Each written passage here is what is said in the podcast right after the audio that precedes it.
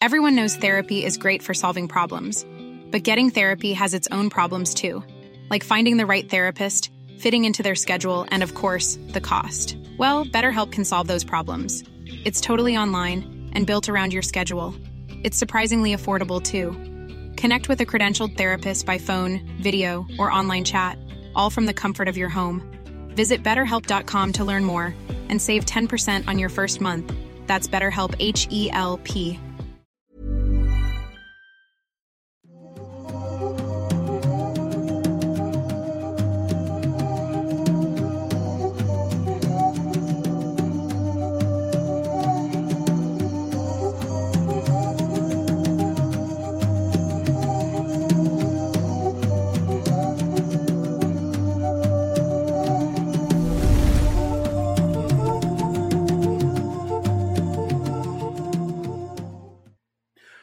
Sean bienvenidos a otro Noctámbulos completamente en vivo, o eso es lo que les diría si estuviéramos en un Noctámbulos completamente en vivo, porque no es el caso, estamos en un Noctámbulos pregrabado, porque en este momento, si todo salió bien y no nos morimos de aquí a allá, estamos conviviendo con nuestros habitantes God y también con la gente que nos fue a ver allá a la Ciudad de México en el Real Under, en nuestra presentación oficial del libro Soy muerto y sigo gritando. O tal vez eres alguien que está viendo el estreno en vivo y estás ahí mismo y este es un pinche Muy bucle extraño, muy ¿no? extraño y yo estoy yo, ahorita yo estoy comiendo macarrones a lo de ti.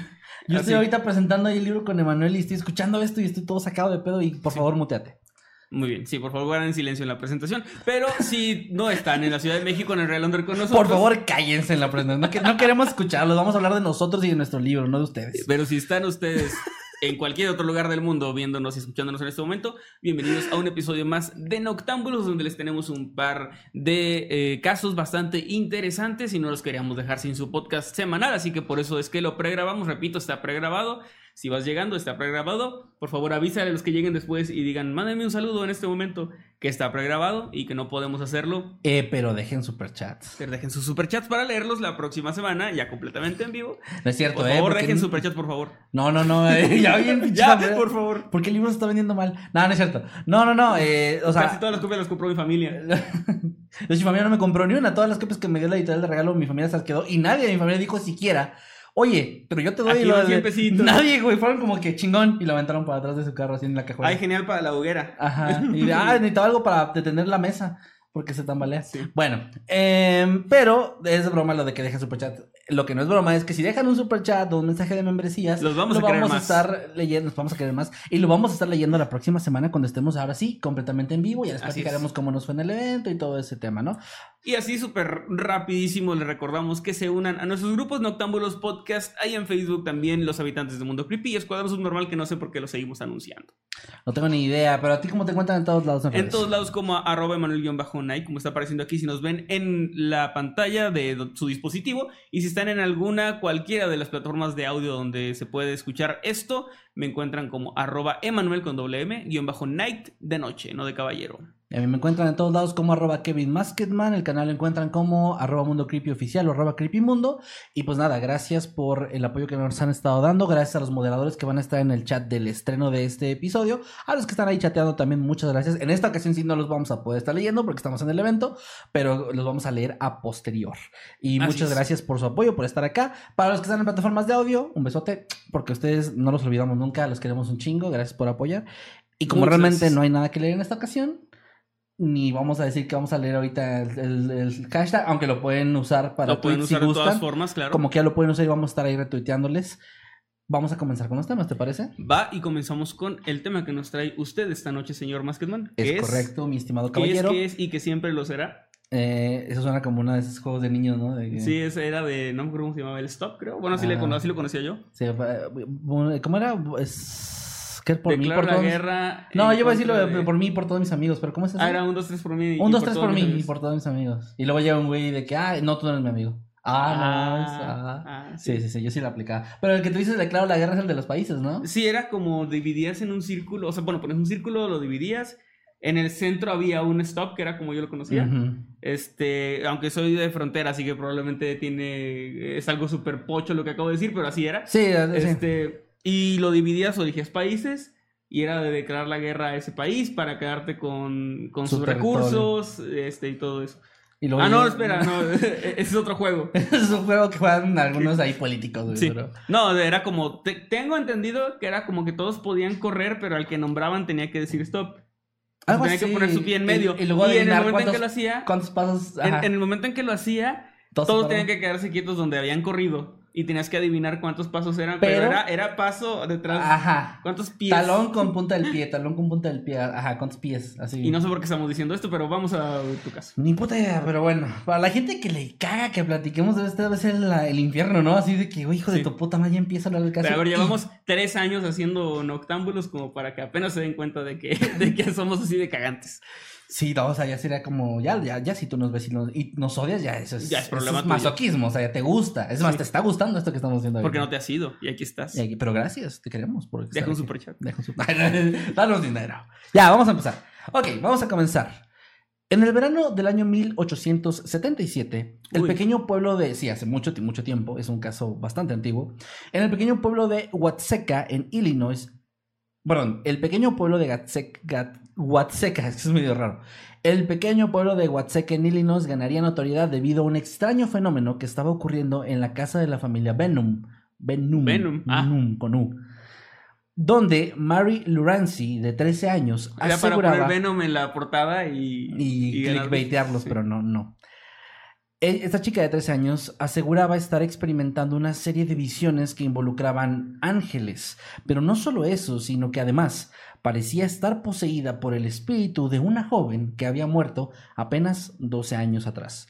El caso, conocido como la Maravilla de Huatseca, se convertiría en uno de los casos de posesión más famosos en la historia de los Estados Unidos y también en uno de los primeros en ser documentados, además de provocar un prolongado debate sobre su veracidad. Hoy les voy a hablar de la posesión de Lurancy Benum. ¿Es francés el apellido? No tengo ni puta idea, ¿eh? eso sí no sé. No, no, no, en el, en el background de estos, este, los involucrados no viene de dónde son. Suena como francés. Suena no como una, un eh, apellido, pues, extranjero. no- Bueno, no, no sé de qué lugar. Aunque todos los apellidos en Estados Unidos son extranjeros, pero ajá. Sí. Bueno, Bueno, creo que la mayoría de los de México también, ¿no? supongo, pero algunos sí son derivados, ¿no? No de sé. lo que ya había aquí. Bueno, pues, pues, ¿ves por qué no nos odian? Vamos al tema.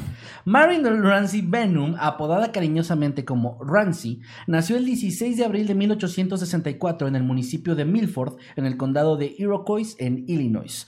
Y en 1971 su familia se mudó a una granja en Watseka, un pueblo ubicado a 160 kilómetros al sur de Chicago para que más o menos se ubiquen.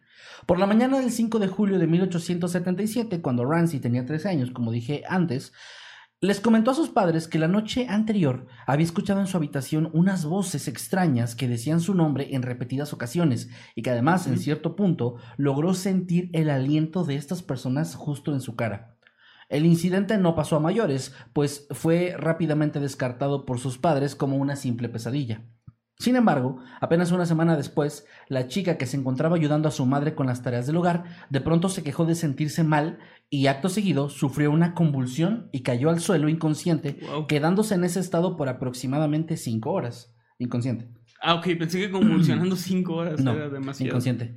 Al recuperar el conocimiento, que igual es mucho tiempo, Sí, sí. dijo que simplemente se sentía un poco extraña, pero que estaba bien y pudo descansar tranquilamente esa noche.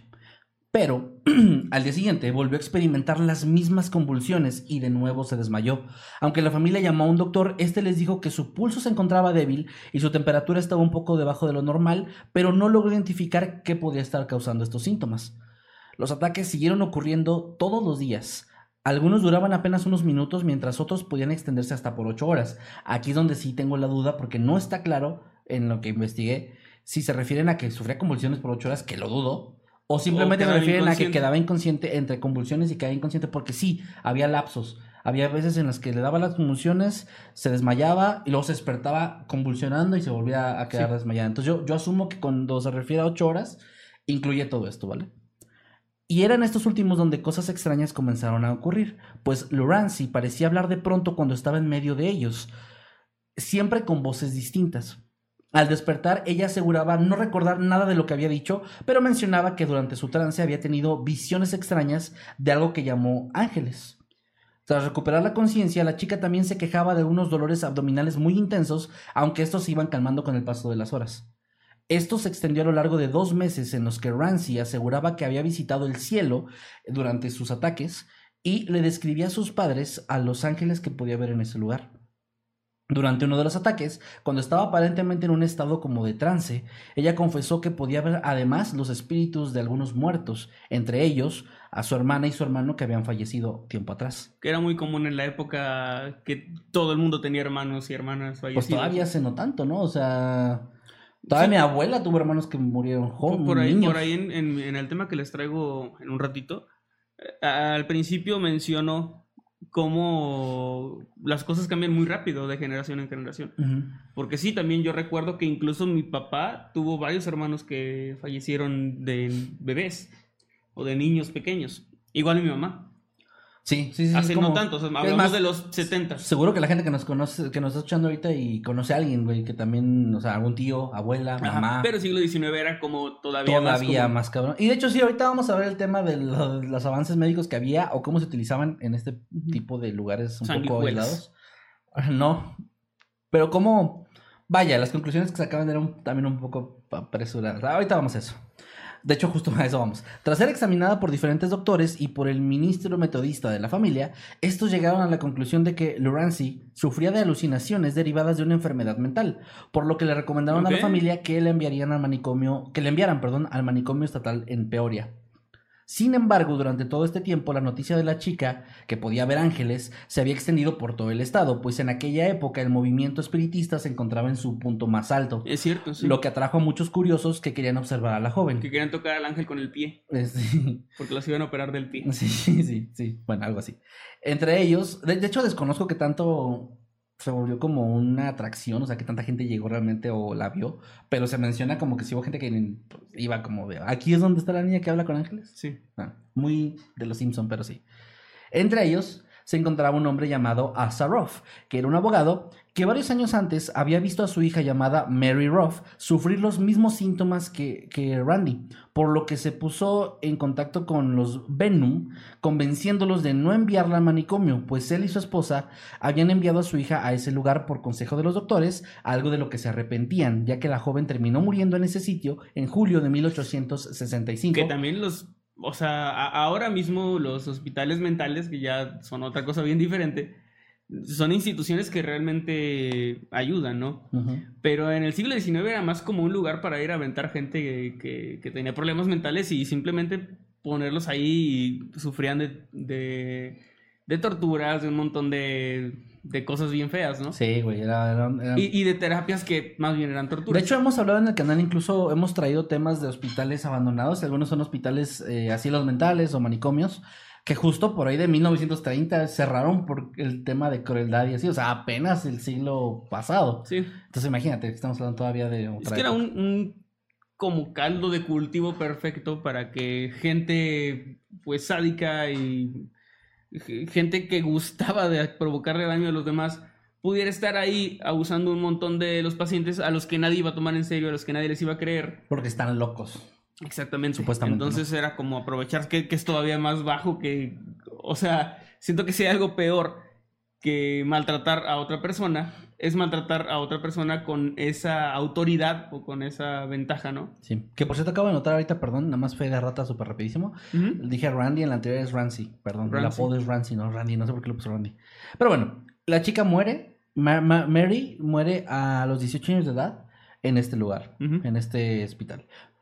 Ruff creía que lo que le había ocurrido a su hija era un evento sobrenatural e instó a los padres de Rancy a que contactaran con el doctor Winchester Stevens, un médico y defensor del espiritismo, para que investigara su caso. Pero antes de continuar con la historia, voy a retroceder unos cuantos años para contarles lo que pasó con Mary Ruff.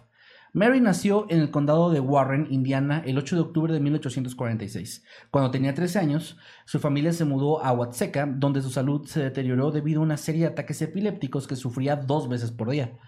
En 1865, en un intento de escapar de la depresión provocada por su salud, ella intentó quitarse la vida cortándose las venas. Sin embargo, sus padres la encontraron inconsciente pero todavía viva y llamaron a un médico quien pudo atenderla y la salvó.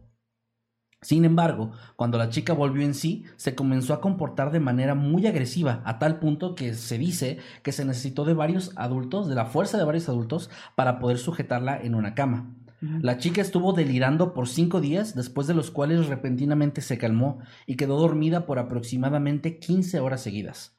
Cuando despertó, algo había cambiado, pues primero que nada se percató de que se le habían colocado unos vendajes en los ojos, para protegerla de un rascado inconsciente que se hacía al parecer dormida. Ay, bueno, es que justo me dio comenzó en el ojo. ¿Justo te pasó? Sí. Bueno, te voy a poner una venda. Eh, pero ella se dio cuenta cuando despertó de que además o sea, sentía los vendajes, pero era perfectamente capaz de ver a través de ellos. Al anunciarle... muy delgadas. No. Ah, Al anunciarle esto, es un buen, una buena conclusión a la que no llegaron sus papás. Al anunciarle esto a sus padres, estos junto a algunos amigos cercanos a la familia la pusieron a prueba, pidiéndole que leyera el contenido de una carta sellada ubicada en el bolsillo de uno de los hombres presentes en la habitación, A.J. Smith, que era el editor del periódico Danville Times. La chica sin ningún problema pudo leer con precisión el contenido de la carta, sorprendiendo a todos los presentes, y Smith más tarde publicó un artículo detallando su experiencia con la chica. El problema era que poco a poco la salud de Mary estaba deteriorándose y poco tiempo después los médicos, escépticos sobre lo de sus poderes o lo que sea que le estuviera pasando, les recomendaron a los Ruff que enviaran a la chica a una institución mental. O sea, si te fijas, sí. vamos por el mismo camino justamente que lo que estaba pasando Rancy. Aunque estos inicialmente se negaron, tuvieron que llevarla después de que un día la encontraron inconsciente en su habitación rodeada de un charco de sangre, después de que había dicho que le dolía mucho la cabeza y que iba a descansar. Sí. Finalmente, el día 5 de julio de 1865, Mary Ruff falleció dentro del asilo. Ahora, volviendo a la historia de Rancy, esta fue visitada por primera vez por el Dr. Stevens en enero de 1878, quien iba acompañado por Ruff, el abogado. Los hombres encontraron a la chica sentada en la cocina cerca de una estufa, con los codos en las rodillas, las manos debajo de la barbilla y los pies enroscados en la silla, luciendo además muy malhumorada. Al verlos, Lorancy se alteró, advirtiéndoles que no dieran un paso más. Stevens entonces le preguntó cuál era su nombre, y la chica respondió molesta que se llamaba Katrina Hogan, una mujer de 63 años oriunda de Alemania.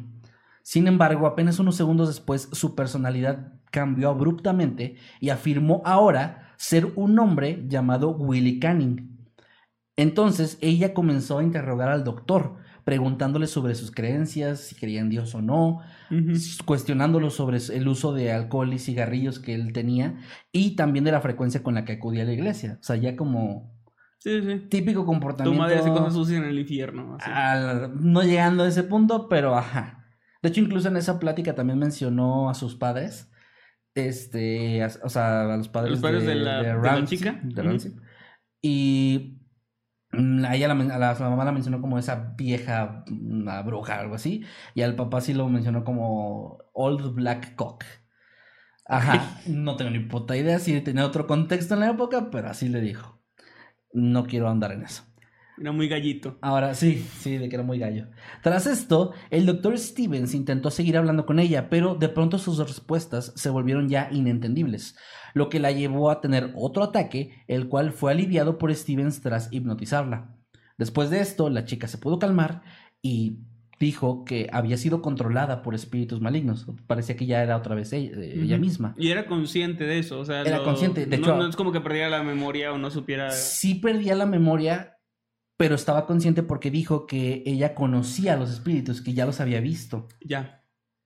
Y no se sabe porque aquí no, hay, no, no se hizo la conexión, pero yo leyendo esta historia hago la conexión de que pueden ser esas voces que escuchó antes del Eh, primer ataque. ¿no? Existen varias historias donde las personas son poseídas no por demonios, sino por fantasmas, digamos, o Ajá. espíritus de otras personas, a los que primero ven como apariciones.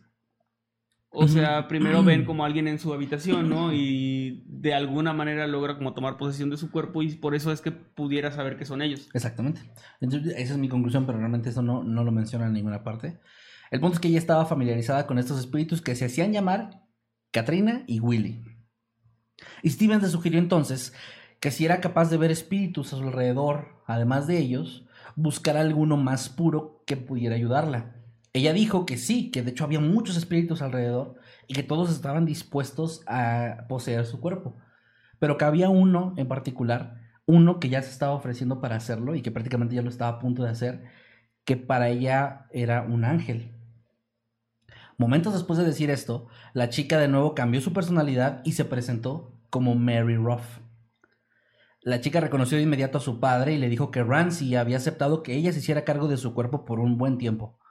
Tanto Stevens como Asa Roth comenzaron a hacerle una serie de preguntas intentando descubrir si aquello era un intento de Ramsey por engañarlos. Sin embargo, ambos se quedaron perplejos ante sus respuestas, pues la chica podía describir con lujo de detalle el hogar de los Roth, lugar que jamás había visitado Ramsey, ni además no los conocía antes de sus ataques, Sí. e incluso reconoció, reconoció algunos nombres de familiares lejanos, información que Lawrence y Venom no tenía absolutamente forma de descubrir por su cuenta, ninguna forma. Fue a partir de A este menos punto... que haya dicho John Smith. No dijo John Smith. Ah, bueno. Mi tío John Smith. Sí. Ah, sí, huevo. No, claro. Mi tío Bueno. Juan. Mi tío Juan No, del Gabacho. Mi tío Juan, sí. Bueno, fue a partir de este punto que la posesión de Lurancy comenzaría como formalmente, oficialmente. Sin embargo, más allá de comportarse de forma agresiva, como lo había estado haciendo de hecho en días anteriores, su personalidad cambió a una más apacible, educada e incluso algo tími- tímida, perdón. Algo que Isa reconoció como similar o prácticamente idéntica a la forma en la que su hija se comportaba antes de que los ataques epilépticos comenzaran. La chica afirmó no conocer a la familia Venom y pidió que por favor la dejaran volver a casa. Al enterarse de la situación, Anne Ruff, la madre de Mary, y su otra hija Minerva visitaron la casa de los Venom. Al verlas, la- de lejos la joven exclamó, Ahí viene mi mamá y mi hermana Nervy, utilizando este apodo, que era un apodo cariñoso que Mary le había dado a Minerva. Un, nombre, un apodo que además nadie más en la familia utilizaba, sobre Solo todo ella. desde que ella había muerto. Después de la reunión, Ramsey, ahora aparentemente siendo poseída por Mary Ruff, comenzó a sufrir un deterioro en su estado de salud y continuó rogando que por favor la permitieran ir a su casa. Los Venom finalmente accedieron a regañadientes esperando que la salud de su hija mejorara y en febrero enviaron a la chica a la casa de los Ruff. Cuando llegó, ella saludó a sus papás con mucha confianza, como si los conociera. Bueno, o sea, supuestamente a sus papás, ¿no? Sí. Y a cada miembro de la familia con abrazos y muestras de afecto. Cuando se le preguntó cuánto tiempo se iba a quedar, ella respondió, Los ángeles me dejarán quedarme hasta algún momento de mayo. Durante los siguientes tres meses, Ramsey, como Mary, reconoció a vecinos y amigos que en vida había pues, conocido en algún punto, ¿no? Por ejemplo, cuando la señora Parker y su nuera Nelly llamaron, Ramsey la saludó como tía Parker y Nelly, o sea, sin que se presentaran ante ella, era como que hola cuando llegaron y empezaron, o sea, llegaron a la puerta a tocar, la, la saludó de nombre. Y Ramsey le preguntó a la tía Parker si recordaba cuando ella y Nervy, su hermana, solían ir a su casa y cantar, algo que la señora Parker, Pa- Parker perdón, y Nervy recordaban claramente. Cuando otra amiga vecina las visitó, Ramsey la llamó señora Lord, el nombre por el que Mary la conocía cuando era viuda, aunque para entonces ya se había vuelto a casar y ahora se había convertido en la señora Wagoner. O sea, también era como información que se quedó antes, De- justo sí. cuando murió 13 años, 12 años antes. Asa Roth probaba de hecho con frecuencia a la niña, no estaba completamente seguro, haciéndole preguntas sobre la vida de Mary. En una ocasión le preguntó si recordaba un viaje que hicieron a Texas en 1857, a lo que ésta contestó lo siguiente. Sí, papá, y recuerdo haber cruzado el río Red y haber visto a muchos indios, y recuerdo a las niñas de la señora Reader, que estaban en el mismo grupo de viaje que nosotros. Durante el primer mes en la casa de los Ruff, Ramsey se negó a comer, explicándole a sus padres que su alimento venía del cielo y que era necesario que se abstuviera de comer hasta que el cuerpo ya estuviera listo. Sin embargo, poco a poco sí empezó a comer junto con la familia. La estadía con la familia Ruff fue Sí, de hecho... Un, cuerpo orgánico necesita eso. Necesita, claro. Eh, de hecho, bueno, y además, eh, ya, ya la, la había intentado alimentar en la casa de los Venom y todo, y te había comentado que su salud se fue deteriorando. Sí. Bueno, la estadía con los Ruff fue beneficiosa porque fue mejorando físicamente, notoriamente, y también su salud mental parecía mejorar. Pero seguía sin recordar, o sea, como Ramsey, seguía sin recordar a su familia, a sus amigos de la vida de Ramsey, ¿no? Solamente reconocía gente que había conocido Estaba Mary, como, como, ajá, pues poseída por, por Mary pero, todavía. pero Ramsey no estaba en ningún lado, digamos. Ramsey no estaba, exactamente. Eh, de hecho, trataba a su familia como extraños cuando iban a visitarla, que lo hacían frecuentemente. Y eventualmente desarrolló un cierto cariño hacia ellos como amigos, ¿no? Como ya los Sí. reconocía como, bueno, esta gente que se preocupa por mí. Ocasionalmente, Mary volvía al cielo y dejaba el cuerpo en un estado de trance por horas, pues eso era lo que ella decía. A veces también la personalidad de Lorancy volvía por breves momentos en los que tomaba el control de su cuerpo, pero volvía a irse. Ruff le informó además al Dr. Stevens que durante sus estados de trance otros espíritus llegaron a hablar a través de ella. Un día la voz de un hombre que afirmaba haber vivido y muerto en Tennessee habló a través de, de Rancy y le dijo que Mary mantendría el control del cuerpo de Rancy hasta que se recuperara de salud, como si también estuviera enterado de la Sí. situación. Como si fuera algo que entre los espíritus se supiera, ¿no? Stevens le preguntaba frecuentemente a Mary sobre su vida anterior y en una ocasión ella mencionó que se había cortado el brazo y le preguntó al doctor si sabía dónde estaba esa cicatriz porque no la encontraba. Mientras buscaba debajo de sus mangas, pero de pronto se detuvo y dijo, oh, es verdad, este no es el brazo, mi brazo está enterrado. Y tras esto, describió el lugar exacto donde estaba enterrado su cuerpo y dijo incluso qué personas habían ido a su funeral. Y lo dijo todo como con certeza, ¿no? O sea, todo era verdad. Uy, me moví bien cabrón. Espera. Espera, espera, perdón, moví, moví aquí. Ok. Ah, rema, Manuel, rema. No, pues es que está, está muy interesante. No, no, ya en serio. eh, es, es interesante ver esto. Ya. No sé, no sé, no sé a qué desenlace vas a llegar porque dijiste que había como también muchos detractores, ¿no? Del caso. Ajá, sí. Pero hasta ahora mm, es, es muy impactante. Yo no conocía este caso, no lo había escuchado nunca. Pero sí me parece curioso que si pasó como estás contándolo al menos, está súper... O sea, es de, de los casos más, Más claro. ¿no? claros que he escuchado de este tipo de Y además situaciones. está muy como estos de reencarnación, ¿no? Donde dan detalles muy, Sí, muy Pero es que, claros. es que está muy raro porque es, un- es el único caso de posesión que he escuchado en mi vida donde la posesión es benéfica. Sí, O sea, es donde te posee no un demonio, sino en este caso supuestamente un ángel. que donde le, le haces un favor a alguien que quiere volver a ver a su familia o algo así. ¿no? Y mira, vamos a llegar a la conclusión y ahorita llegamos a esa parte de opiniones y teorías. Va. Eh, ta- perdón, también le llegó a hablar al doctor Stevens sobre su hija Emma, quien había fallecido en 1849. Ella la describió con detalle físicamente, incluyendo una cicatriz en forma de X que tenía en la mejilla, resultado de una cirugía, información que obviamente Stevens jamás le dio a ella. También describió con exactitud la casa de los Stevens cuando vivían en Janesville, Wisconsin, donde Emma había crecido. Tras ser cuestionada sobre dónde estaba Lorenzi, porque si llegaron a preguntarle de que, oye, bueno, tú eres Mary, está bien, ¿y dónde está Lorenzi? Ella respondió que se encontraba lejos, recibiendo un tratamiento y que volvería cuando estuviera recuperada de salud, tanto física como mental, y que cuando Lorenzi estuviera lista, Mary tendría que irse.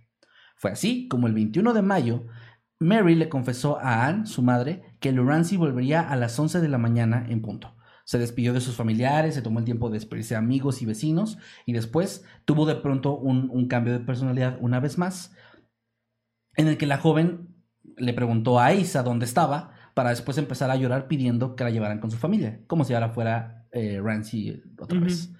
A partir de ese punto, Lorenzi Venom ya vivió una vida aparentemente normal.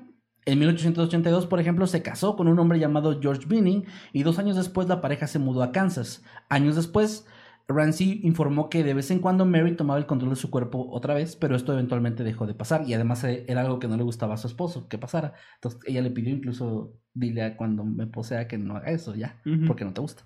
Y ya no lo hizo. Durante el tiempo en el que Mary estuvo en posesión del cuerpo de Lorenzi, esta escribió varias, escribió, perdón, varias cartas, las cuales fueron después analizadas por el doctor Stevens, quien aseguró que la letra era significativamente diferente. Y cuando las compararon con la letra de cosas que escribió Mary en vida, coincidía como a la perfección. Wow. En 1879, el doctor Stevens publicó un informe del caso en el que dijo lo siguiente. Es difícil incluso para los más escépticos no creer que había algo sobrenatural en ella. Si no le impulsaba el espíritu de Mary Ruff, ¿cómo podía saber tanto sobre la familia, gente a la que no conocía y a la que nunca había visitado? En 1890, otro hombre, un investigador adscrito llamado Richard Hudson, que era parte de la eh, sociedad de la, eh, bueno, es está en inglés, perdón, de la Society for Physical Research. Eh, visitó Huatseca y entrevistó a los testigos de los hechos, declarando después, no tengo ninguna duda de que los incidentes ocurrieron sustancialmente como los describe el doctor Stevens en la narración. Además agregó que la única explicación, tomemos en cuenta la época, ¿ok? Para las explicaciones de estos expertos. Sí. La única explicación, además de la, la espiritista, era que Lurancy tenía una personalidad secundaria con poderes sobrenaturales. Una Ah, teoría que sí. él consideraba, él mismo consideraba que era todavía más fantasiosa, pero la puso en la mesa. Es como de, ok, ya Mm. vamos por un camino medio O sea, es como científico, pero, múltiple, pero con poderes sobrenaturales. sí, con poderes. De hecho, por ejemplo, en 1903, el psicólogo Frank Sargent Hoffman escribió un libro Eh, él no fue testigo de ningún hecho, pero escribió un libro basado en todo esto, eh, en toda la investigación, y especuló que lo que se trataba en realidad era un caso de personificación histérica. Es decir, que Ramsey había escuchado suficientes eh, rumores o historias sobre lo que le pasó a Mary Ruff a lo largo de los años, y al haberse desequilibrado mentalmente y exhibir los mismos síntomas que Ramsey, decidió hacerse pasar por ella. Eso está muy Eso interesante. suena, suena muy plausible. Pero Eh, sigue aquí, sin es donde explicar entra- cosas. aquí es donde ¿no? entran los detalles de. Que, que también eso es algo que, que sucede mucho en estas historias. Que con el tiempo suelen también exagerarse. O, o también las personas que quieren creer esto. O sea, si yo quiero creer que mi hija volvió de la muerte, Claro. también voy a tomar ciertos detalles y, y quedarme con lo que cuadra y probablemente ignorar lo que no. No estoy diciendo que es el caso, estoy diciendo que eso es algo que sucede. Por último, otra de, los- de las teorías que se plantearon por ahí, un periodista estadounidense llamado Henry Addington Bruce especuló que se trataba de un caso de personalidad múltiple en el que una personalidad secundaria enterrada en el subconsciente de Ramsey emergió Con poderes sobrenaturales. y leyó la mente telepáticamente de los Ruff sobre la vida de Mary, engañándolos para que pensaran que ella era su hija. Ok. Sí, bueno, digamos. Eso es igual de plausible que, que fuera poseída por el espíritu. Pues no sé si igual de plausible, pero ajá, o sea, no sé qué tanto. Yo Bueno, no- yo igual no sé. de. Igual de. Ok. Ibas a meter tu opinión ahí, ya, ya te No, ya, ya. Bueno, para terminar, de lo que puse aquí, este caso ha sido objeto de debate durante mucho tiempo, sin embargo, al tratarse de un hecho ocurrido hace más de 100 años, ya resulta prácticamente imposible que hoy en día se pueda llegar a una conclusión satisfactoria sobre lo que realmente ocurrió en Huatseca, porque ya no se puede tampoco hacer una investigación psicológica ahorita, los, porque no, ya no dan información, o sea, no hay lo suficiente. Aunque algunas personas han llegado a criticar las investigaciones del Dr. Stevens y los testimonios de los involucrados, alegando que sus creencias en el espiritismo pudieron llevar a que los informes no estuvieran escritos de manera objetiva, dificultando pensaba, sí. el conocer realmente todos los detalles del caso. Si una de sus teorías era una personalidad múltiple con poderes sobrenaturales. No, él no, él no. Era, no era No, no, no, Ah, esos bueno. eran los demás que ya hablaron de él. Él, él dijo, o sea, él creía que era una posesión. Él siempre lo Ah, tomó tal cual como una Pero, posesión. o sea, de me refiero a lo que iba con esto es, es una persona que de entrada ya tiene Era- esa creencia. No sé si se fijaste o se fijaron, pero lo presenté como alguien que además era un Médico eh, que, está- que apoyaba el espiritismo. entusiasta del espiritismo. No sí. entusiasta otra, pero déjame lo busco porque sí, sí lo fue muy la puse como muy intencional. Ajá. Este, Pero bueno, a eso ajá, me refiero, sí, sí. que es alguien que de por sí ya cree en, en posesiones o en espiritismo. Y creo que pues obviamente para él ah, va a ser más plausible decir eso, ¿no? Médico defensor del espiritismo. Defensor, ok. Peor, o sea, defensor, porque nada más es que estoy, estoy de acuerdo, es no, defensor. Eh, Sí, o sea, vaya, al final de cuentas sus informes, todo lo que se tiene de las conversaciones, de las fechas, de los eh, sucesos y sobre todo de lo que eh, Ramsey dijo y supuestamente que se confirmó, pues sí, solo queda creerle a Stevens y a Asa Ujú. Ruff, que era el padre de la chica fallecida, que obviamente estaba, lo, también lo mencioné, estaba muy arrepentido de no haber ido con este doctor o con alguien más, Ujú. algún experto en el espiritismo, porque su hija se murió y él creía que pues no, no hizo lo correcto, ¿no? Por eso trataba Sí. de ayudar a los Venom. Pero, ajá, o sea, sí está como que, sí está muy sesgada la visión de los involucrados, Sí. al menos de ellos. Pero de nuevo, pues es un caso que así como les presenté la información es como se tiene, ya dudar de la veracidad de esa información, pues Es es, que es especular tanto yo, como... yo siempre pienso en este cualquiera, ¿no? ejemplo de Sir Arthur Conan Doyle, que murió creyendo que existían las hadas por este montaje de estas chicas. Sí. Que las fotos las ves ahora. Sí murió y puede creyendo eso, ¿verdad? Sí, él murió sin saber la verdad Verga. cuando ellas confesaron. Pero yo siempre he pensado sobre esto, que imagínate que no sobrevivieran las fotos hasta ahora, no las podemos ver. Lo único que sobrevive, por ejemplo, es un escrito de, De Sir Arthur. Conan Doyle describiendo las fotos como ellas sosteniendo hadas. Si eso fuera toda la prueba que hay, sería un... sería como wow, o sea, pues puede que sí, ¿no? O sea, tenemos la palabra de este señor describiéndolo como que eso fue lo que él vio y, y hasta su muerte lo, lo siguió defendiendo. Aplicaríamos una falacia de autoridad. Que es lo que hace mucha gente ahorita con que es que un ex militar de alto rango de Estados Unidos dice que, Dice los, eso, sí. que los aliens son eh, reales y aquí están entre nosotros. ¿Y a poco tú sabes más que un ex militar de alto rango? Ah, sí, sí, es la falacia de autoridad. Pero a- a- me refiero también al paso del tiempo, que fue algo que pasó hace tanto, que si solo existiera un escrito de eso, pues ya es como toda la prueba que hay, y de ahí tu imaginación y lo que, como tú creas que eran Sí, las sí. fotos, en este caso de las hadas, es lo que, lo que hay. No, y- ya como existen las fotografías y podemos verlas y Sí, ya vemos que se ven como recortes de papel, Sí, sí, sí, sí. sí. ya no es como tan Y yo mencionaba eso del, de la falacia de autoridad porque pues el hecho de que fuera Sir Arthur Conan Coyle, Mm, eh, Conan Doyle, perdón, Conan, Conan Doyle. Conan Doyle. Conan Doyle. Conan Doyle, Chespin. Conan Doyle. Pues sí, otra vez me pasó, güey. Pero eh, me ha pasado mucho últimamente, eh. Ojo con eso, necesito ir a checarme qué pedo A lo porque mejor estás poseído. eh, a lo mejor estoy poseído por un pendejo que cambia. ¿Cómo se llama eso? ¿Dislexia? disléxico. ¿Dislexia? Güey, puede que me esté dando dislexia. Bueno, por este escritor, Sir Arthur. Conan Sir Arthur Conan Doyle, perdón. No es que no sepa, es que se me trabó la lengua. Eh, sí, le da este tema. O sea, si es un random, una Sí. persona cualquiera, pues ok, pero lo dice él, un, un escritor sumamente respetado y Y todo eso. defensor del espiritismo. Ah, no mames, no sé si era defensor del Sí, Sí. era muy defensor del espiritismo. Ah, eso no sabía, eso no sabía de él. Pero bueno, igual ahí quedó mi caso. Ojalá que les haya parecido interesante, que les Es que haya también gustado. en el siglo XIX. No, ya acabó mi caso. En el siglo XIX, precisamente lo mencionabas, eh, la fiebre del espiritismo estaba muy. O sea, que fue auge. contemporáneo a esto, él. Sí, sí, sí, sí. Él murió en 1900 y algo, pero sí. Pues o sea, sí, sí, sí, fue sí. como contemporáneo a eso. No fue contemporáneo a Gatado de Vatos, pero sí fue contemporáneo a la fiebre del Sí, espiritismo. güey, esa referencia, si alguien la capta, uff. Sí. Este, pero bueno, eh, de nuevo, como decía ahorita, pues ahí realmente cierra mi caso, son, eso es lo que hay. Si hay, eh, incluso encontré alguna, uno que otro escrito un poquito más largo, pero también de repente ya escribían a las 4 con 5 y es como Ah, que ahí donde también ya empecé a dudar de que esto es demasiado. Cuando hay demasiado detalle. Yo lo que hago siempre que investigo, y lo digo para quienes vayan a, si alguien dice, oye, hay más información que te faltó, bueno, lo que yo siempre hago con ese tipo de casos es dos cosas. Sí quito un poco el relleno si veo que es relleno en la historia, pero también busco la mayor cantidad de fuentes que pueda.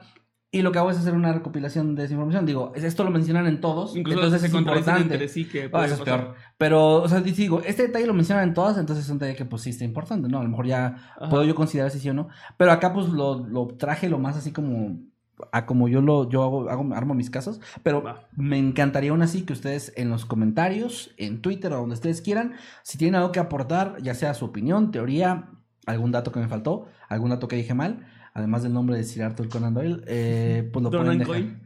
Donan Coyle fue lo que dijo, ah, sí, me mamé.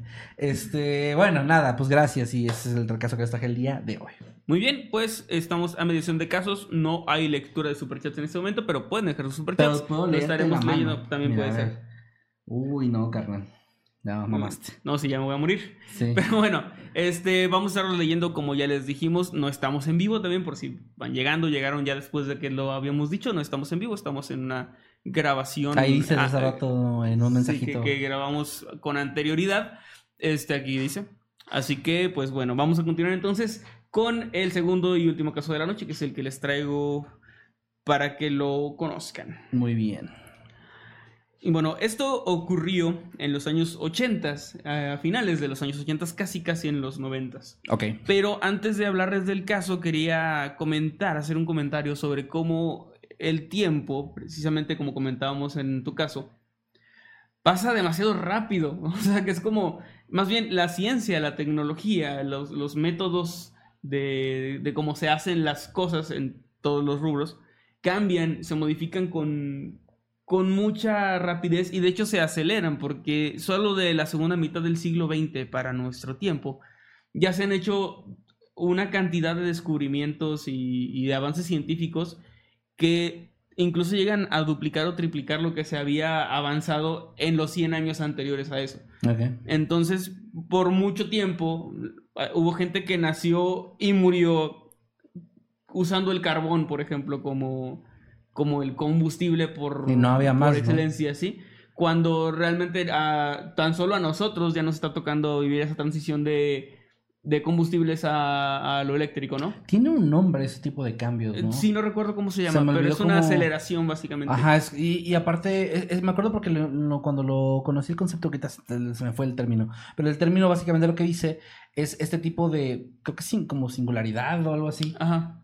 que es un cambio tan significativo que gente que murió justo antes del cambio no podía imaginarse. O sea, es, es No. como, como que en 50 años, bueno, pone 100 años más para exagerar un poquito más, en 100 años ya se escupe algo que no sea electricidad Sí. para, para Que, que yo Que muriéndome antes ¿no? de eso no lo podría No, comprender. te- no, no lo puedes ni imaginar. Exacto. Como el internet para gente de 1901. güey. Sí, es como este meme de, de que si volvieras como para traerles la tecnología, ¿no? A, los, a, las No personas de la antigüedad y preguntan, ¿y cómo se genera esa electricidad? No sé, es lo que dirías, ¿no? Porque la mayoría de las personas no sabemos, No, no, bueno, no. no. no tenemos, bueno, tengo la teoría de cómo se hace, pero no, no me pidas construir un generador porque probablemente no lo voy tiene a, hacer, sí, ¿no? Sí, sí, entiendo. Pero bueno, a, a lo que voy con esto es que, por ejemplo, a nuestros abuelos, para ellos, era en su juventud ciencia ficción el tener un cuadrito así, una computadora para tu mano con Las la, que te puedes, con la que te puedes comunicar básicamente con cualquier persona de- en el mundo en tiempo real. Era ciencia ficción. Y sin embargo, les tocó todavía a muchos de nuestros abuelos vivir esto y verlo ¿Es verdad? Sí. de la- a nuestros padres también esto de redes sociales y eso era algo inimaginable cuando ellos eran adolescentes, ¿no? Y a nosotros mismos nos han tocado, o sea, no, no hubiéramos imaginado cuando teníamos 15 años tú y yo que le ibas a decir a una inteligencia artificial que dibujara algo o que pusiera la voz de un cantante en la voz de Homer Simpson. Cantando La gata bajo la lluvia, eh. O sea, no te lo hubieras imaginado, te, te hubiera sonado también como algo de ciencia ficción. claro.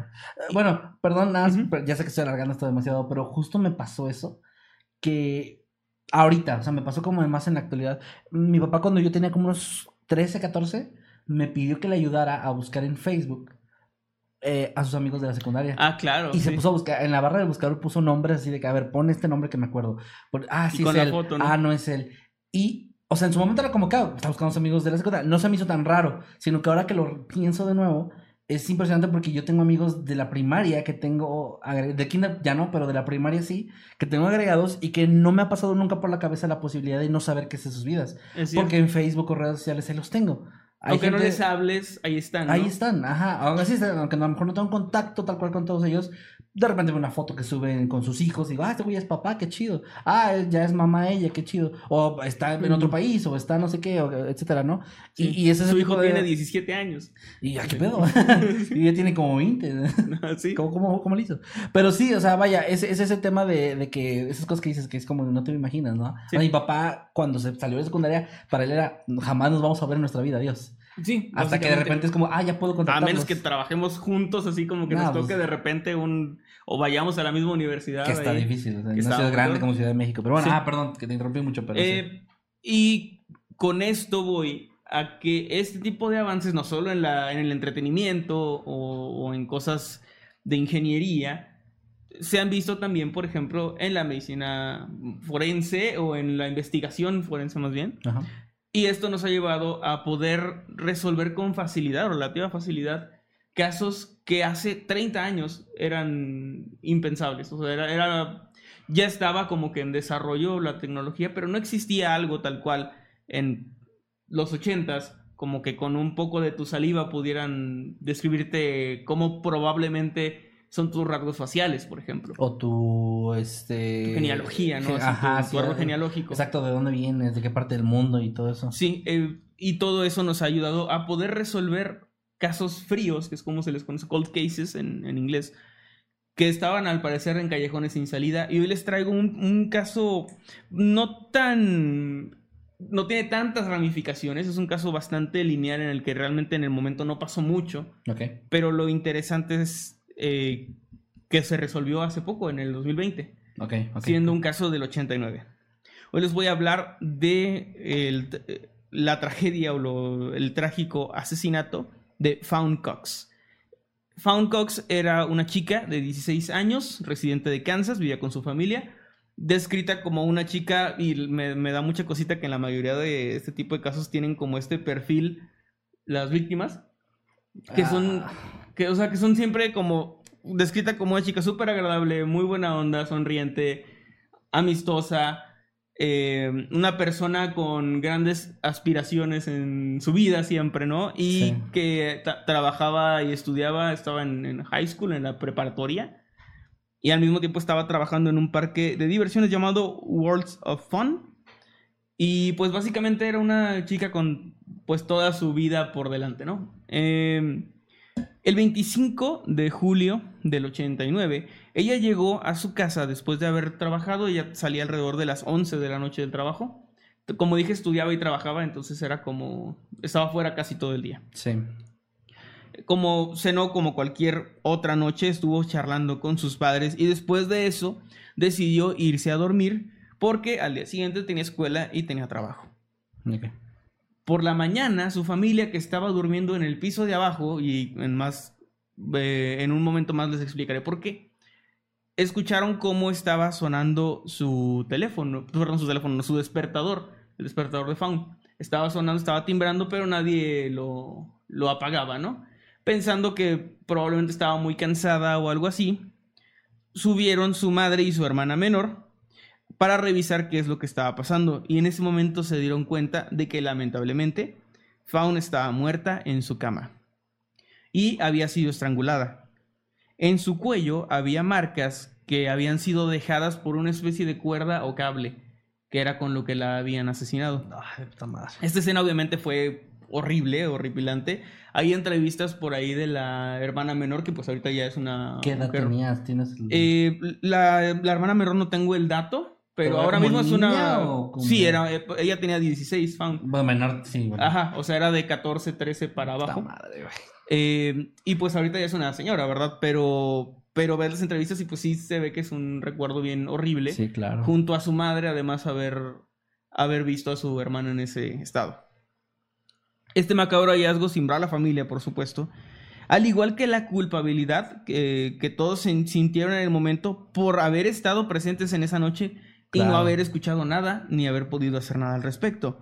Esa noche había sido particularmente calurosa, así que todos los miembros de la familia habían decidido dormir en la parte de abajo de la casa, que es donde, donde tenían aire acondicionado en la sala, y estaban durmiendo como cerca de él, que era un aparato, no era como los de ahora, no era un mini split, era un cuadro enorme de, de aire acondicionado, Sí, claro, claro. que además hacía mucho ruido, lo que hizo que ellos no pudieran escuchar nada. De hecho, esto no lo anoté, pero por ahí también leí que notaron que la perrita de la familia, la mascota, estaba muy alterada. O sea, sí notaron como Mm. que estaba nerviosa o rara en la noche, Ajá. pero estaba a punto de dar a luz, estaba preñada. Puta Entonces madre, güey. lo di- lo- pensaron que era por eso, o sea, que estaba inquieta por el malestar físico, ¿no? Chingado, qué horrible cuando todas las cosas se ponen Ajá. como conspiran en contra de que pase lo peor posible. Sí, entonces la vieron inquieta y fue como que, ah, no, pues este, está... Oye, pero qué raro que ella no haya bajado a dormir con su familia, ¿no? Pues parece, eh, simplemente lo que leí es que ella decidió dormir. Sola. Ella compartía habitación con su hermana menor, de hecho. Pero esa noche ella durmió Sola. madre. Eh, no hay una explicación, o al menos yo no encontré el por qué decidió eso. Pero simplemente fue así como que no, pues yo duermo arriba, no, no hay problema. Probablemente para dormir en una cama, o sea, como cómoda, supongo. Pero no, no, no hay una explicación. Ahí estoy yo especulando. Cuando la policía llegó a inspeccionar la escena, se encontraron con fluidos y también con restos de cabello que no pertenecían a la chica. Pero era 1989 y aunque esta evidencia realmente no servía de mucho, los oficiales la guardaron de todas formas, que ya era parte del protocolo, por lo que entiendo.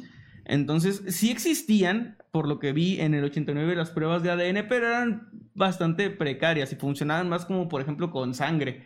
Claro. Pero con eh, cabello y, y eso no- era como tan común y era muy, muy, muy caro.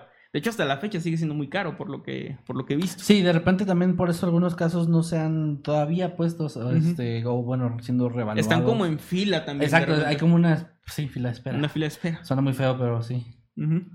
Entonces, a pesar de que, te digo, en el 89 no es como que los policías tuvieran mucha esperanza de, de hacer ese tipo de pruebas, guardaron la evidencia, que la evidencia se guarda para siempre, según entiendo. Es como, o sea, la tienen ahí, aunque el caso esté cerrado, siempre se deja como un archivo con, con todo, Eso tiene mucho sentido. este, para en algún momento si se llega a utilizar o si la tecnología ya llega a, a- a- a ese punto ¿no? donde se pueda, donde pueda servirse de esa tecnología para resolver un caso. La teoría más fuerte sobre lo que había ocurrido era que un ladrón o un, intruso había entrado a la casa a través de la ventana del cuarto de la chica y esto lo habría logrado estacionando un vehículo frente a la casa para poder treparlo Trepar. y luego subir a la ventana. Es eh, porque también había como marcas de, de eso, ¿no? De ruedas y eso. Entonces era como la, la teoría así de que alguien se metió a robar o directamente hacerle daño a ella, porque también eh, había sido abusada sexualmente. eh, y no faltaba nada en la casa más que eh, un aparato eléctrico. No encontré qué, Solo pero un aparato eléctrico que era probablemente con el cable con el que lo habían asesinado. Oh. O sea, faltaba Fuck. este aparato porque po- habían usado el cable de ese Pero aparato. entonces sí, sí se... Bueno, vaya, ya sé que se va a resolver el caso, pero sí por lo que tengo, por la información que has dado hasta ahorita, sí me da esa impresión 100% de que no era la intención... Robar. eh, no, no, pues O- como que no entró para matarla directamente, sino como que ya estando ahí improvisó, ¿no? Ah, sí, porque lo que utilizó estaba Es- ahí. Ajá, era Sí, parte sí, sí. de- De- b- más sí, lo- no, hay, no hay una explicación de esto como ya oficial, pero yo tengo una va, idea de por qué. ya te dejo que continúes. Ok, la familia no había escuchado nada, eh, como les comentaba, por el ruido del aire acondicionado. Esto fue lo que le comentaron a la policía. Y eh, pues este aire era un, un poco viejo, emitía un ruido bastante estridente que no los dejaba escuchar. La policía comenzó entonces rápidamente a interrogar a, a los testigos, que en este caso era la familia, también algunos sospechosos. Normalmente no se da la lista de los sospechosos, eh, o sea, en el momento, ¿no? Pero también, obviamente, algunos miembros de la familia también podían ser sospechosos, entonces empezó a hacer como las diligencias de todo, ¿no? Ok. Al cabo de un tiempo lograron arrestar a tres personas, un adulto y dos menores de edad, de los cuales no tengo el dato de sus nombres ni nada, porque ese tipo de información pues no se... Eso sí se mantiene Se privado. trata de cuidar bastante, ¿no? Sí, sí. Arrestaron a estas tres personas, dos menores de edad y un adulto, porque algunos testigos, un par de testigos, los habían visto cerca de la casa en la hora y la, la noche en la que ocurrió el crimen, ¿no? Ok. Después de varios interrogatorios, los sospechosos fueron puestos en libertad por falta de pruebas. Posteriormente fueron exonerados debido a que los testigos que los habían señalado admitieron que le habían mentido a la policía y que nunca los habían visto en ese lugar. O sea, porque la gente pendeja está en todos lados y en todos los tiempos. Oye, pero como para joderlo, no solo por hacer esos pinches no encontré por qué. No, es no, que ya. digo, esta es, esta es Sí, esa no, no. información que es como está, pero la policía no suele darte No, no, no, todo el sí, contexto. entiendo, entiendo, pero es... O sea, cualquier razón es estúpida. Sí. Sí, sí, sí, cualquier razón que hayan dado es muy estúpida para, para mentir, porque aparte, Esta madre, güey. aparte de así. joder a gente inocente, estás haciendo que el verdadero culpable no sea encontrado ayudas. ni juzgado. Ajá. Le ayudas, güey, porque entre más tarden en encontrar una pista real, bueno, real, para empezar, o que les ayuden algo, es más tiempo que le das a- para escapar. Que para también tengo entendido que esto es un delito grave. Espero que se les haya. Mínimo que les hayan puesto una multa a estos pendejos que, que mintieron. Pero tampoco tengo esa información porque te digo, en estos casos no es como que se haga público, ¿no? Bueno, Ese pues tipo no- no de. Aparte, no es ni relevante para el caso. Pero pues sí, ojalá que les hayan puesto un castigo, un sapecillo ahí del. Aparte, pero- pinche coraje también que te arresten y te interroguen y todo por... Porque alguien dijo que te vio. Eres sospechoso de asesinar a una chica y luego es de que, no, no, la verdad estaba mintiendo. What the fuck? Sí, no mames. Es un asesinato, No, cabrón. no, no, o sea, como que es gente que, gente que creo que no tiene o no dimensiona la gravedad de ese tipo de, de cosas, de, de decir algo así. Es que hay gente que está muy, muy imbécil. O sea, hay gente que Muy- habla lo pendejo, neta, güey. muy, está- muy, Da muy. mucho miedo ese pedo. Aunque la policía si- siguió investigando durante meses y posteriormente durante años, el caso lamentablemente terminó enfriándose sin tener ningún avance en un callejón sin salida. No había realmente muchas pruebas ni mucha evidencia más allá de lo que les conté. Tampoco había testigos, porque los mayores testigos eran la familia que no habían visto ni escuchado absolutamente nada. Y así es como llegamos al año 2019, 20 años después de este crimen. Y es que la familia Cox le pidió a la policía que por favor utilizaran la nueva tecnología que ya existía de ADN para identificar al asesino de su hija con las pruebas que se habían re- recabado.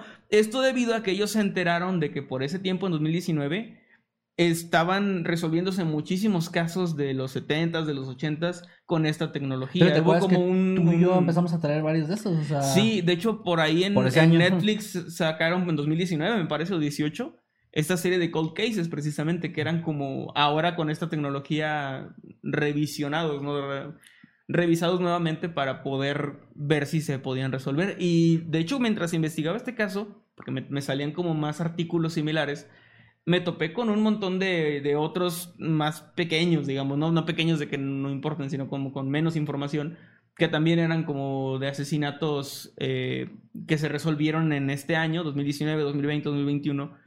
Se han estado resolviendo muchos y esperemos que continúen resolviéndose. Ojalá que sí, sí. Porque más allá de, eh, por el tiempo que ha pasado, muchas veces se suele encontrar al culpable y es un señor que se murió hace 40 años, pero, pero tienes ese cierre, ¿no?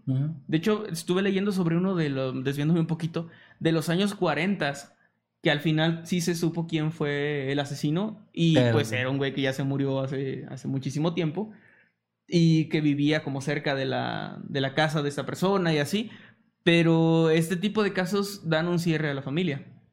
Que de este tipo, perdón, de resultados, ¿no? Dan un cierre a la familia más allá de si el asesino es encarcelado o no. Sí, sí, sí. Pues es saber que ya murió, pues es como bueno, o sea, aunque sea ya. Pues sí. Pues ya, hay algo. ahí. Eh, las autoridades lamentablemente no contaban con el presupuesto necesario para realizar la petición de la familia, que es algo que les decía, ellos tienen un presupuesto que les da el gobierno, en este caso el gobierno local, que también luego depende del estatal o en el condado, no sé cómo se, se maneje por allá. Sí. Así que lo que hicieron fue pedir como subsidios de gobierno para esto, o sea, tratar de pedir como estos, eh, estos beneficios, ¿no? De, de gobierno para financiar el caso, o financiar más bien la investigación del caso. Sí. Y finalmente esto llegó a oídos del FBI, quienes se ofrecieron a cubrir esto y a realizar la, Ah, la bueno. investigación, que fue un acto de buena onda, la verdad Sí, qué bueno, qué bueno. porque la policía local pues no tenía muchos recursos. Y fue así como las pruebas se realizaron y en noviembre del 2020 se descubrió la identidad del asesino de Fawn Cox. La noticia que tanto esperaba la familia, eh, esperaban que fuera al menos un poco satisfactoria, pero resultó bastante agridulce porque fue como un balde de agua fría para la familia. Pues el culpable no había sido ningún desconocido, sino un hombre llamado Donald Cox Jr., quien era primo de Fawn.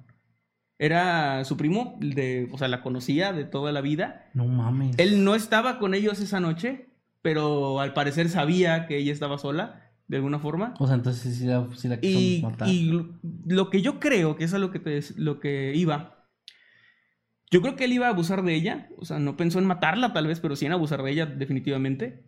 Y probablemente cuando se dio cuenta de la pendejada que estaba haciendo, cometió una peor, que fue asesinarla. Wow.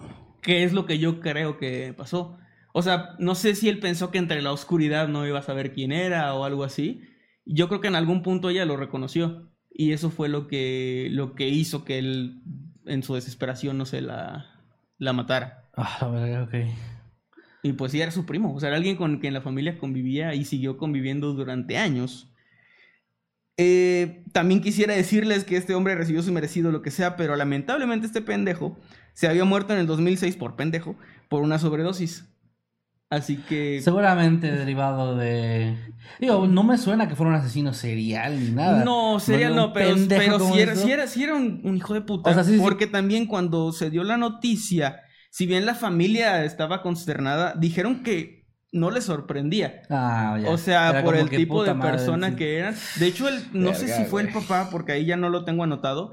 Pero alguien dijo como que sí tenía yo mis sospechas, pero como muy así. Sí, y aparte, esas cosas que puedes sospechar, pero no lo vas a decir, güey. No, no vas a decir, yo creo que No vas este a destruir a la familia sin una prueba. Ajá. Pero sí era como que. Ah, ok, entonces ya la familia. Porque también decían, la, la misma familia pensaba, tenía que ser alguien que supiera que era su habitación, que supiera que esa noche iba a estar sola o que supiera que la familia iba a estar abajo, ¿no? Que supiera a lo mejor también que el aire acondicionado hacía un chingo de ruido, tanto como para que no se viera nada. Eran muchas cosas. Entonces, Sí, este yo me giro- por el otro, la otra idea, completamente, de que un güey que se Sí. metiera así nada más a la sala a robar y luego, ah, chinga, si hay alguien aquí y la mato y me voy. De hecho, si te soy Porque sincero, este sí. giro tan culero fue lo que me hizo traer el caso, porque e- es un caso bastante feo, pero eso no me lo esperaba para nada. O sea, sí me impactó así de, de- de no mames. O sea, imagínate enterarte de que quien, histe- quien te arruinó la vida a ti como papá Pues o como a tu familia. familia es. Es un güey al que viste crecer probablemente y que seguiste conviviendo durante años con él, ¿no? Hasta No que, mames, se, hasta que se murió y se le dio su puta madre. Pero es un, te digo, es un cierre súper agridulce.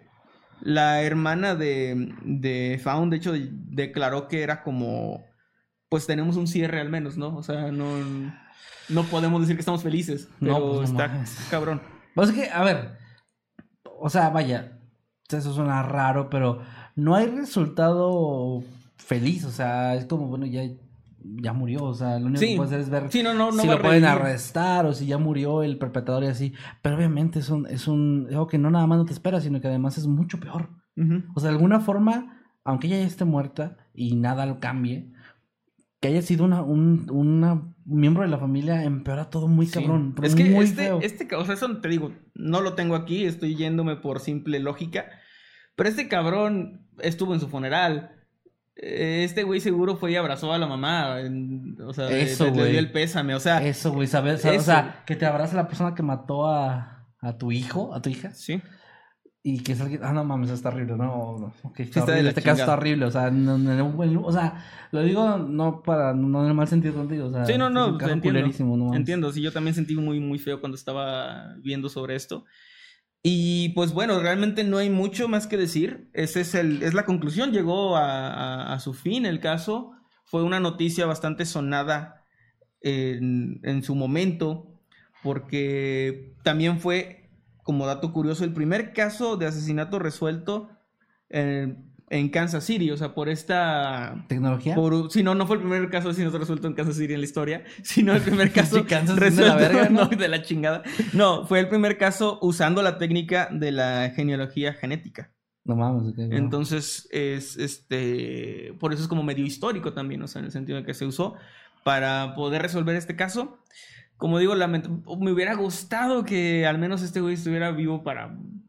Para poder este, recibir un castigo. O afrontar sea, las consecuencias. Sí, sí. Que, que, a ver, eso es lo que decía ahorita. Al menos yo. que supiera que la familia supo. Sí, que o sea, ya se como sabe, con eso. sí. Es, es que es lo que te decía, no, no me suena, no me suena por lo que dices tú, pues bueno, parece que no es alguien que a lo mejor haya hecho esto varias veces, no creo que haya asesinado a varias personas. Y el hecho de la sobredosis y todo eso, siento que a lo mejor fue un mismo tema de la culpabilidad. O sea, Sí. una persona normal, entre comillas, que no, no es normal para nada, pero vaya, alguien que no es un asesino ya este... Que no tiene, que no, más bien que no tienes ese rollo de, de la psicopatía sería. Ajá, exactamente, ese es justo lo que quería decir.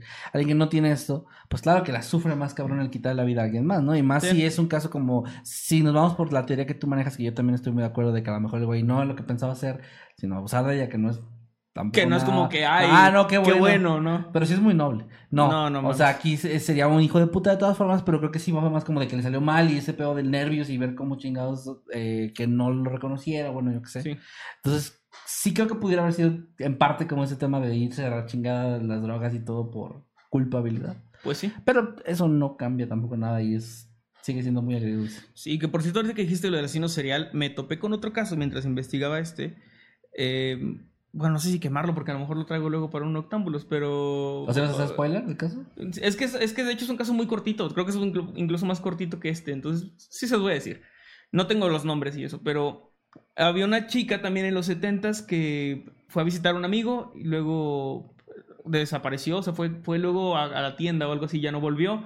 La familia la buscó por mucho tiempo. Luego encontraron su cuerpo y pues había sido asesinada, pero no supieron nada durante 40 años básicamente. Hasta que se hizo un test de estos de, de genética, genealogía, y se descubrió la identidad del asesino, que era un güey que había muerto en los 80s, en, mientras estaba... él había sido encontrado con el cuerpo de otro chico, porque lo estaba asesinando y el pendejo se hirió a sí mismo en la arteria aorta. Entonces, mientras asesinaba, se asesinó a él y murió así. Y descubrieron también como fotografías de más gente desaparecida en su casa. Entonces descubrieron que era como un asesino serial, pero no tan conocido Ok. y que ni siquiera había sido catalogado en su momento. Ok, no mames. Pero te digo, realmente no hay más información, es como que eso. Lo que hay. Ajá, es un caso muy cortito, pero también se me hizo muy interesante. Pero eso de que se, se siguió solo eso se descubrió desde que lo encontraron. no, eso, o sea, cuando lo, cuando lo encontraron, Se supo que había asesinado. fue eso, de que no, Ah, pues estaban peleándose o algo y Ah, mientras trataba de asesinar a este chico, se murió él. Pero no, no estaba conectado con Ah, este otro caso, Hasta después. ni tampoco, aunque eso de que encontraron fotografías, eso tuvo que ser en el momento, así que probablemente desde entonces sí se sabía, Más bien el descubrimiento es que este caso, esta chica está estaba conectado vinculado. con, con Mm. este sujeto, sí. Puta, me imagino que ahí el sospechoso principal haber sido el amigo, ¿no? Me imagino que sí. Qué culero, güey. Sí, es qué que, culero que alguien muera después de verte. es o que sea, fue como, fue a su casa y luego creo que ella fue a un McDonald's o algo así, que estaba cerca de la casa del amigo, fue sola. y ya no volvió. Pero quiera. sí, obviamente, y aunque te exoneren o lo que sea, No la familia obviamente va a seguir. No puedes, no puedes como que seguir, y lo comprendo. La otra vez estábamos hablando tú y yo en privado de ese tema de lo de la gente, ¿no? De que te pueden acusar de algo bien culero. Sí. Y hay gente, y por más que haya pruebas de lo contrario, siempre va a haber duda en la gente de, pues sí, igual y sí. Sí. Igual y si él asesinó, igual y si él fue el que lo hizo. Igual y no fue él, pero él le dijo al asesino que iba a estar, o sea, Sí. o, sea, o, o en casos de abuso sexual es- o de... si no fue él, está quieras. involucrado de alguna forma, ¿no? Ajá, y esa duda está bien culero porque no te la quita nadie, güey. O sea, al día de hoy hay un chingo de gente que ya fue exonerada de casos bien culeros y la gente lo sigue teniendo como de ah, abusador o violador o asesino. Sí. Como, güey, ya me exoneraron. No, pues es que eres, yo como sé. Y ya te queda un estigma bien culero para toda tu vida. Sí, es cierto. Entonces, bueno, bueno, ya nos estamos viendo, pero ajá. Va, pues eh, ese fue mi caso, bastante muy turbio. Sí, muy turbio, muy triste, pero muy interesante también. Y, y también, este, la, la única luz positiva que ven en, en un caso así es el tema de que ya se están resolviendo. Sí, Y que es como una luz de esperanza para otros casos. Para, para resolver y, y que en este caso y muchos más de los perpetradores o los culpables ya están muertos, pero en otros no. Están libres y todavía pueden ser detenidos y también se ha dado. Sí. Entonces, qué bueno que pues esté, se esté dando, qué, qué buena época para, para, ese para que se resuelvan ese tipo de cosas Sí. que tienen décadas ahí fríos, ¿no?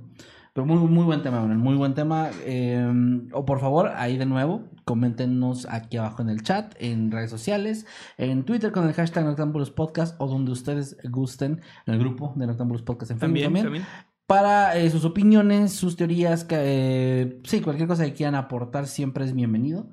Totalmente. Y pues nada, este, vamos cerrando con eso el episodio de hoy, ya que no, hay, no estamos en vivo, no hay superchat ni nada.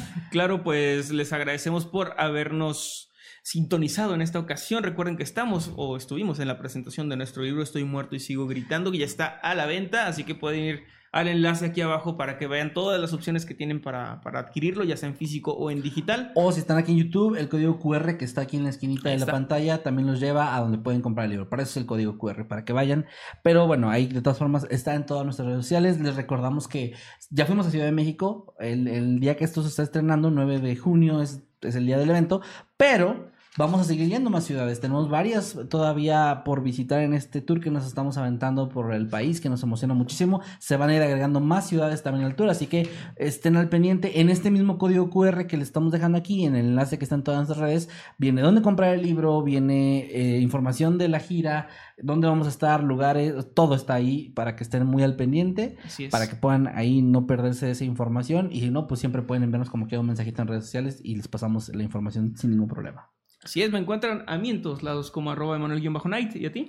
Ahí me encuentran como arroba Kevin Masketman. Síganos en todas las redes. Estamos muy activos en Twitch, que es Así donde es. estamos haciendo directos los días eh, martes y jueves.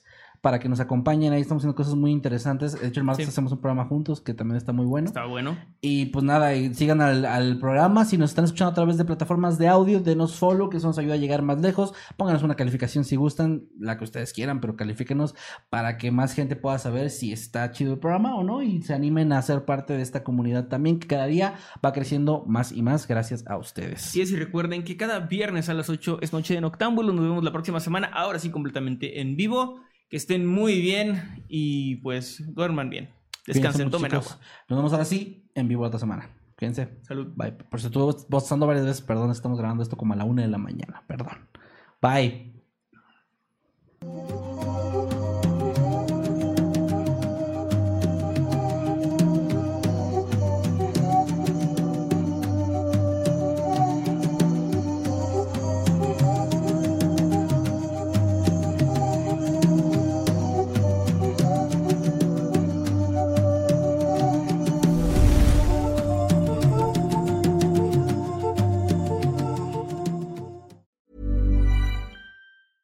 Hey, folks, I'm Mark Marin from the WTF Podcast, and this episode is brought to you by Kleenex Ultra Soft Tissues, your ally to help tackle your allergy symptoms this season. I love the change of seasons, but nobody loves pollen and all those other things floating in the air that make you sneeze during this nice weather. Kleenex Ultra Soft Tissues are hypoallergenic and allergist approved. So fight back against watery eyes and runny noses without worrying about irritating your skin. For this allergy season, grab Kleenex and face allergies head on.